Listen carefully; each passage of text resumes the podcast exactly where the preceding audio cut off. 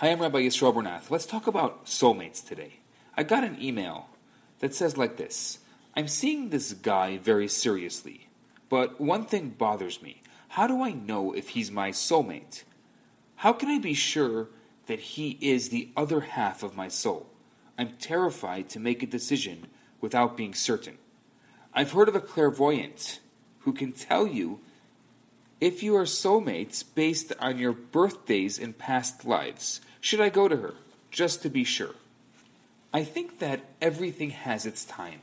There are times when we should think about who our soulmate is, and there are times when we shouldn't. The problem is, most of us get the timing the wrong way around. When you're alone and single, it seems that there's no prospects for love on the horizon. It's vital to remember that you have a soulmate. Someone out there was made for you, and you for them. They're waiting to meet you. Maybe it'll be tomorrow. Maybe it'll be next week. Maybe you already met them. You just have to open your eyes. It's a matter of time before you meet your other half. I really believe it's going to happen. Without this belief, despair is going to be the logical conclusion. You may think, maybe I was made to be single. Maybe my in-laws decided not to have any children. Who's to say that I'll ever get married? The answer is simple. There is someone for everyone. Just say it again. There's someone for everyone. There's always hope. You have to keep the faith. Now, the other time in your life when soulmate belief is beneficial is after you're married. Every marriage faces challenges. And every good relationship goes through rough patches. It's at those moments that it's essential to remember that you're married to the other half of your soul. While you think that you chose your spouse, really, God chose your spouse. He made you for each other, and He led you to meet and fall in love. The decision to marry was divinely inspired, out of your hands, beyond your control. This is what was meant to be. This is the one.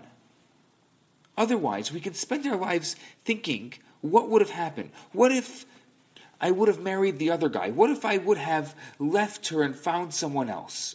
We need to have the conviction that marriage is divinely ordained. This person beside me is my soulmate, the missing half of my soul, and we belong together. It could be no other way, so we better stick together and work things out.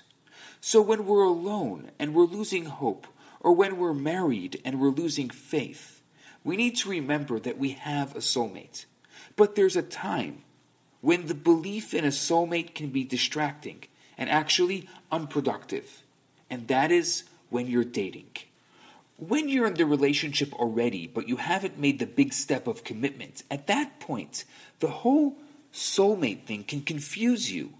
You shouldn't be looking for a soulmate then. You need to look at the actual person in front of you. You need to get to know their personality, get to know their character, their values. You have to get to know their aspirations. You can't see their soul. You don't even know what your own soul looks like, yet alone your soulmate's soul. So forget about it. Don't ask yourself, is this my soulmate? Rather, you should ask yourself whether the human being you are seeing is a good person. Do they share your beliefs? Can you communicate? Are you moving in the same direction? Do you want similar things out of life? Who cares when their birthday is, or which star sign they are, or whether they're a reincarnation of your favorite opera singer? None of that is going to help you in your future together. Stop looking for signs from heaven. The signs are here on earth. If you found a connection with someone good for you, go for it and leave the connection of your souls to God. I'm Rabbi Yisrael Bernath. Have a fantastic day. Hi, Rabbi Bernath here. I have some great news for you.